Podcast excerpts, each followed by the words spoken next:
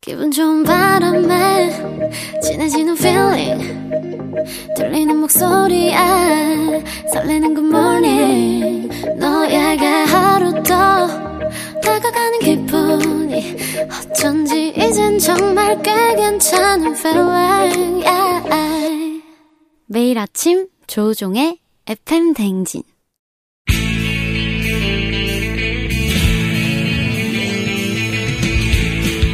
살아가면서 사자 들어가는 가족은 꼭 필요하다고 하죠. 의사, 판사, 변호사, 다른 건 없어도 우리에게 의사는 있습니다. FM 댕진의 의사 가족 닥터 패밀리.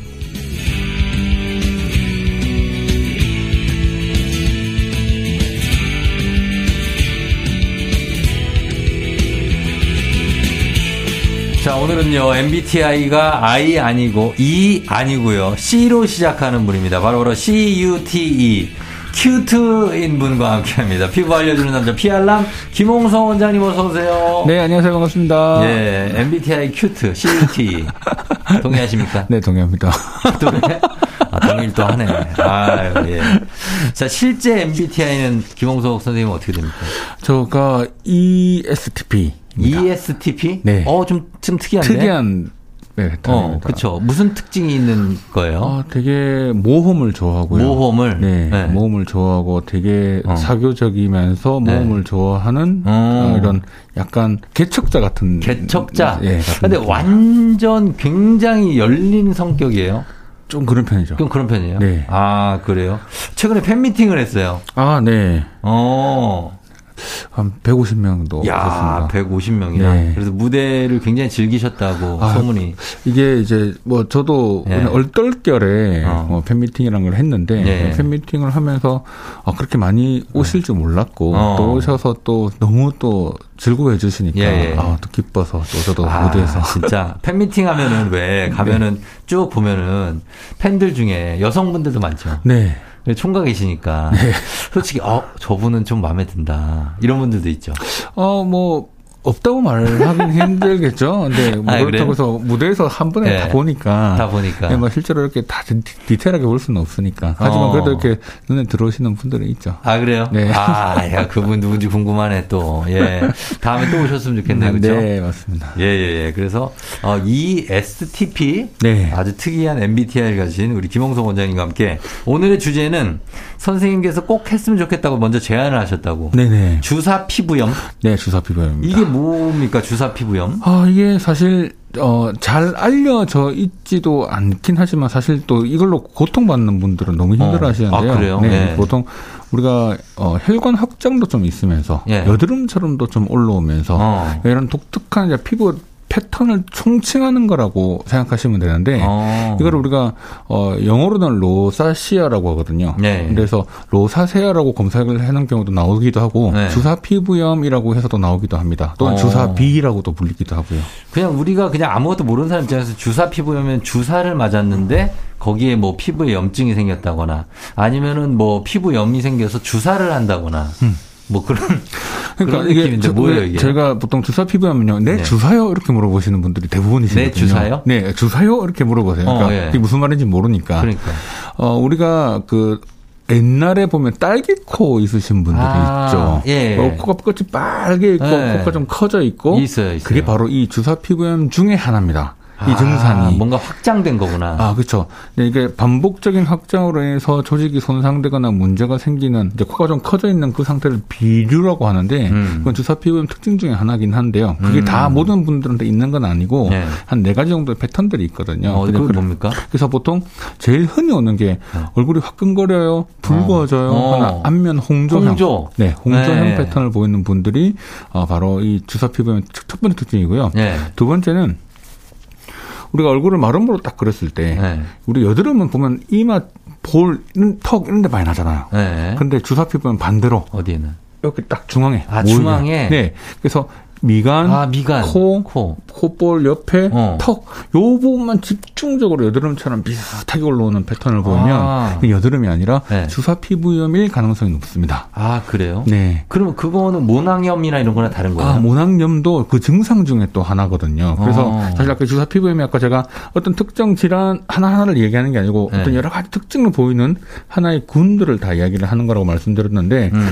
얼핏 보면 뭐 알레르기 접촉 피부염 같이도 보이고요. 네. 어떤 분들은 지루 피부염처럼 보이기도 하고요. 어. 여러 가지 질환들이 막 섞여 있- 있는 것처럼 보이는 패턴을 보입니다. 그래서 아. 저- 예전에는 이걸 진단을 잘 못했어요. 대부분의 어, 경우 잘 진단도. 못, 못하다가 네. 어, 최근 들어서는 이 병에 대한 진단들이 활성하게 잘 되기 시작하면서 치료 방법이라든지 이런 것들이 네. 다양해지고 있는 거죠. 그러면 이게 제일 많이 나타나는 증상이 뭐 이렇게 곱는 건가요? 여드름처럼? 아까 제가 얘기 드렸던 홍조. 홍조. 홍조 반응이 있는 경우, 특히 홍조가 계속 붉어져 있는 상태가 안면 홍조가 네. 얼굴이 계속 붉은 게 없다가 있다가 아니고요. 계속, 계속? 붉어져 있는 경우. 아, 진짜? 네. 그 붉은 큰 점처럼? 예, 어, 전체가 뻘겋게 붉어져 있는. 아, 술 취한 사람처럼? 네네. 아. 네, 항상 붉어져 있는 경우가 제일 특징적인 증상이고요. 네. 그다음 또 그게 아니더라도 아까처럼 말씀드렸던 여드름이 네. 중앙적으로 보이는 경우. 계속 나는 거? 예, 미간 미간부터 마름모 안 딱 얼굴 딱 중앙에 모이는 경우도 어. 사실 특징적인 증상 중에 하나입니다. 아, 그래요? 그러면 그거는 왜 이렇게 생기는 겁니까? 이유가 뭐예요? 보통은 이게 워낙 원인들이 너무 다양한 걸로 돼 있긴 한데요. 네, 예. 첫 번째는 혈관 확장이 이제 문제가 되는데 네. 혈관이 확장이 되면서 혈관 주변으로서 염증 반응이라든지 여러 가지 이런 손상들이 생기기 시작을 하게 되고요. 예, 예.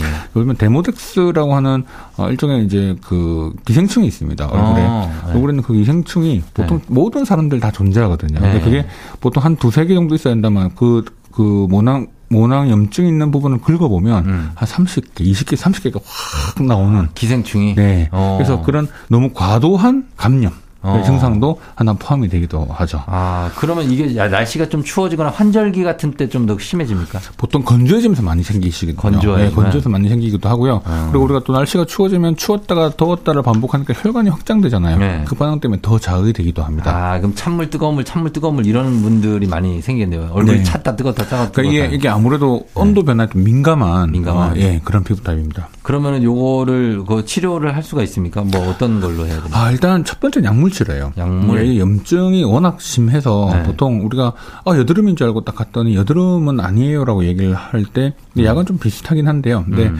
보통 항생제라든지 그다음에 아. 소형제 이런 것도 먹기도 하고요. 그다음에 그 아까 여러 가지 그 데모덱스라는 균을 죽이는 약을 네. 어, 먹거나 바르기도 합니다. 어. 근데 이제 보통은 그 약 먹는 거는 대부분 그 증상을 조금 좋아지게 만들어줄 뿐이어서 어. 실질적으로 그냥 그게 완치가 되게끔 만들어주는 좀 부족하긴 한데 네. 증상이 아주 심하지 않는 부분 분들은 그걸로만으로도 충분히 어, 컨트롤이 가능합니다. 아, 먹는 약으로? 네, 근데 이제 심한 분들은요 아무리 약을 먹어도 해결이 안 돼요 이게. 안 돼요? 네, 안 되고 그다음에 좀 바르는 거라든지 화장품이라든지 이런 거 전부 다 바꿔야 되고요. 어. 식습관 전부 다 생활 패턴 다 바꾸셔야 되는 부분 아. 여러 가지 불편한 분들이 있죠. 그리고 이제 이제 안 되는 경우 레이저 치료. 아, 레이- 레이저? 네, 아주 오랜 기간에 걸쳐서 하셔야 됩니다. 어, 바로 레이저 들어가면 안 돼요? 아, 이게 민감성 피부 중에서 제일 좀 까다로운 패턴 중에 하나예요. 네. 염증도 가지고 있고 혈관도 문제가 되고 두 가지가 다 문제가 되니까 네. 우선은 이 염증이 막 있는 상태에서 레이저가 들어가면 네. 열 자극이 오히려 어. 그 주사 피부염을 더 악화시켜요? 나쁘게 만들어 버립니다. 아, 그래서 네. 바로 들어가기는 건 좀 그렇다. 네. 알겠습니다. 예. 자, 요, 요, 주사 피부염이라는 거 여러분들도 혹시 모르고 계실 수도 있고 예전에 진단이 어려웠다고 하니까 모르고 있는 질환일 수 있습니다. 자, 여기에 대해서 궁금한 것들 여러분들 증상이 혹시 있으신지 단문 50원 장문 100원 문자 샵 8910 콩은 무료니까 뭐 얼마든지 얘기하셔도 되겠습니다. 보내주신 분들 중에 10분 추첨해서 저희가 선물도 드리도록 할게요. 자, 그럼 음악 듣고 와서 주사 피부염 여러분들 질문 한번 받아보도록 하겠습니다. 음악은 스위스로 간지럽게 스위스로우의 간지럽게 듣고 왔습니다. 자, 오늘 피부과 전문의 김홍석 선생님과 함께 주사 피부염에 대해서 알아보고 있는데 여러분들 질문이 좀 있어요. 한번 보겠습니다. 9827님, 눈 주위에도 주사 피부염 증상이 나타나면 시력에 영향을 미칩니다. 아, 주사 종류 중에 이제 한 가지 더 있는데 그게 이제 아까 말씀 안 드렸지만 안주사라고 해서 안주사. 눈 주변에 이제 주사 병변이 생기는 경우가 어, 있습니다. 그러면 네. 충혈도 너무 쉽게 되고요. 눈에 음. 염증도 많이 생기고 하기 때문에 시력에 어느 정도 영향을 줄 수는 있습니다. 어, 네. 그래요? 근데 흔치는 않고요. 보통 보통 피부과로 바로 오진 않죠. 그런 증상들이 생기면 안과를 먼저 가니까 음. 그러니까. 안과에서 보통 증상을 보통 보는 경우가 많은데 네. 어, 되게 오랫동안 반복되는 게 어, 좋아졌다가 나빠졌다를 반복하기 때문에 눈에도 영향을 줄 수가 있습니다. 어, 안과에서는 또 단순히 그냥 결막염 진단이 나올 수도 있고. 저, 저, 그렇죠. 그러니까 이게 전체적인 피부 병변을 이해를 못하면 어. 네. 그런 증상들에 대한 진단이 정확하지 않을 수도 있습니다. 음, 그럴 수 있고. 어, 지금 6230님 여드름 치료만 받고 있는데 선생님 얘기 듣다 보니까 코가 빨간 건 주사 피부염인가 싶다고. 여드름과 모낭염이 다 같이 생길 수도 있냐. 그리고 각각 다른 치료를 받아야 되냐. 어, 이게, 어, 코가 빨간 거는 주사 피부염일 가능성이 높습니다. 어. 그렇죠. 특징적인 증상에서 코끝만 계속 붉어지는, 그리고 어. 여드름이나 뭐가 문제가 코끝에만 집중적으로 나는 사람들이 있거든요. 어. 네, 그런 사람들은 조금 한번 의심을 해봐야 되는 부분이긴 한데요. 어. 문제는 이게 여러 군데 동시에 있어서 패턴이 딱 보이면, 네. 아, 주사 피부염이다. 라고 어. 얘기할 수 있는데, 네. 그 부분만 반복하면 이게 여드름인지 주사 피부염인지 감별이 그러니까. 잘안 되거든요. 예, 예. 자, 그래서 보통은 초반에 염증 치료하는 거나 약 치료하는 거 때로는 여드름 치료를 먼저 하기도 해요. 음. 근데 해보면 여드름은 피지선에 문제 있는 질환이고 음. 이건 혈관 쪽이나 예, 문제가 있는 거기 때문에 약간 음. 패턴이 다르거든요. 다 다른 거예요. 음. 그래서 치료를 하다 보면 여드름 치료를 잘 하다 보면 여드름에 반응을 해버리면 네. 아 이건 여드름이었구나라고 생각할 수 있지만 어. 아무리 여드름 치료를 하더라도 멈추거나 제- 나빠지거나 점점 안 좋아지는 상황이다라고 하면 이게 주사 피부염으로 진단이 될 때도 있습니다. 어, 그 혈관이 얇은 피부에는 살짝 보이는 사람들도 있잖아요. 그렇죠. 근데 그게 그, 이제 확장 혈관이 확장이 되면서 이제 수축하고 이완하고를 반복을 계속 하는 과정에서 어느 네. 시점 넘어가면 그게 더 커져 있는 상태로 유지가 돼 버리거든요. 어. 그러면 얼- 얼굴에 실핏줄 같은 것들이 그 쫙. 깔려 있는 경우 있죠. 그렇죠. 그런 피부 패턴을 보이는 게 또 주사 피부염 특징 중에 하나이기도 아, 합니다. 그런 거일 수 있다. 네. 예. 어, 그리고 3218님은 저는 마스크를 쓰기 시작하면서 얼굴이 빨개지는 것 같은데 마스크가 영향이 있냐고. 어, 마스크도 영향은 있는데 마스크가 주사 피부를 일으키는 원인은 아닙니다. 그러니까 원래 주사 피부 있으셨다면 음. 마스크가 자극의 포인트는 될 수는 있습니다. 음, 하지만 네. 어 저는 원래 마스크 쓰기 약간 괜찮았는데 마스크가 쓰고 나는데 나빠졌다면 아마 주사 피부염이었을 확률보다 네. 어, 마, 마찰이라든지 어. 안에 습도나 이런 게 바뀌면 생기는 피부 증상이 아닐까 어, 생각합니다. 근데 이제 마스크 안 쓰고 예를 들어 운동할 때 마스크 쓰고 땀 나잖아요. 네. 그러면은 이제 뭐 모낭염이나 아니면 여드름 같은 게 날 가능성이 높은가요? 그렇죠. 아무래도 습도가 높아지고 온도가 어. 높잖아요. 그러니까 네. 그러면 이제 그런 데일수록 피부에 대한 부분에 어, 땀이나 어. 여러 가지 배출이 원활하지 않게끔 어. 되기도 하고요. 환경이 확 바뀌면서 네. 염증이 생길 수 있는 어 그게 가능성이 높아지죠. 그러면 그렇게 됐을 때 이 1530님은 매운 음식을 좋아하는데 자극적인 거를 좀 피해 음식 피해야 되는 거 있냐고. 아, 이게 대표적으로 이 온도에 되게 예민한 어, 피부염이거든요. 음. 그래서 대표적으로 이 방금 말씀하셨던 것처럼 네.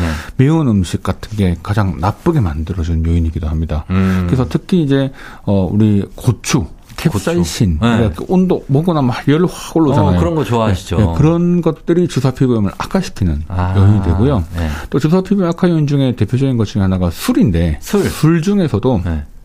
발효주가 안 좋아요. 아, 발효죠. 네. 막걸리 같은 거. 막걸리, 와인 이런 와인. 것들이 오히려 더안 와인 좋아하시잖아요. 네, 저도 와인 좋아합니다. 주사 피부염 있어요? 아, 없습니다. 어, 그냥 와인을 좋아한다. 네. 너무 많이 마시면 안 아. 그렇죠. 와인도 좀 문제가 되죠. 그래서 실제로 보통 발효 음식도 김치 같은 경우도요. 네. 너무 신김치 어. 이런 건 또 안 좋은 걸로. 산성. 네, 너무 싱거, 너무 확 발효가 너무 숙성이 잘 돼 있는 이런 어, 것들은 네. 오히려 몸 안에 있는 히스타민이라고 해서 어. 혈관을 확장시켜 주는 물질을 아, 그래요? 더 많이 분비가 되게끔 너무 발효된 거. 예. 청국장 이런 거 어때요? 아, 그러니까 이제 청국장도 원래는 발효. 조금 조금 주의가 필요하긴 한데요. 아, 우리나라 음식이 또. 좀 발효 음식들이 많다 보니까 많- 많으니까. 예, 예, 그런 것들은 뭐 무조건 다 제한하기는 힘들지만 그래서 음. 특 히 좀 심한 거 이런 것들은 조금 삭힌가 이런 것들은 좀 피하시는 게 그런 건 좋습니다. 피하는 게 좋다. 예. 어, 그리고 4530님이 피부염 증상이 있어서 약을 복용 중인데 피부과 치료 받을 때 피부에 좋다는 비타민이나 콜라겐 같은 거 같이 먹어도 되나요?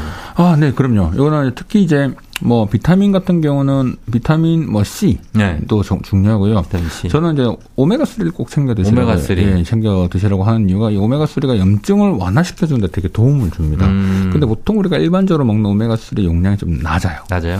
어, 보통 우리가 오메가 3 같은 경우를 하루에 보면 한 알씩 이렇게 먹잖아요. 예, 먹잖아요. 근데 네. 보통 우리가 용량을 보면 어. 두 알에 1000ml 이렇게 돼 있는 경우가 많거든요. 어. 근데 우리가 평소에 먹는 기름의 거의 대부분은 오메가 6입니다. 음. 근데 오메가 6랑 오메가 3의 비율이 일정하게 있어줘야 되는데 음. 너무 오메가 6 비율이 높아요. 네. 저희가 그래서 오메가 3를 좀 더 끌어올려줘야 그 비율이 맞아지기 때문에 어. 오메가 3를 보통은 하루에 좀 적게는 1000, 많게는 3000까지 먹으라고 하거든요. 어. 근데 그렇게 먹기가 되게 힘듭니다. 이게 500짜리 알을 6개를 막 이렇게 먹어야 되니까. 그한 알도 크잖아요. 그러니까요. 네. 그러니까 그래서 그게 조금 먹기 힘든 부분이어서 뭐 보통 조금 먹을 수 있으면 조금 양을 더 늘려서는 음. 먹어라라고 하고 한 번에 너무 늘리면 또 위장장애 생길 수 있거든요. 네. 그래서 조금 천천히 증량해 나가는 방법도 좋습니다. 근데 이제 그렇게 치면은 비타민 C랑 오메가는 먹어라. 그럼 네. 그거 먹고 비타민 B도 먹어야 된다고 그러고 D도 먹어야 된다고 어, 하는데 비타민 D는 네. 어, 원래 주사 피부염에 되게 중요한 걸로 돼 있긴 하거든요. 음. 근데 이제 비타민 B 같은 경우는 네.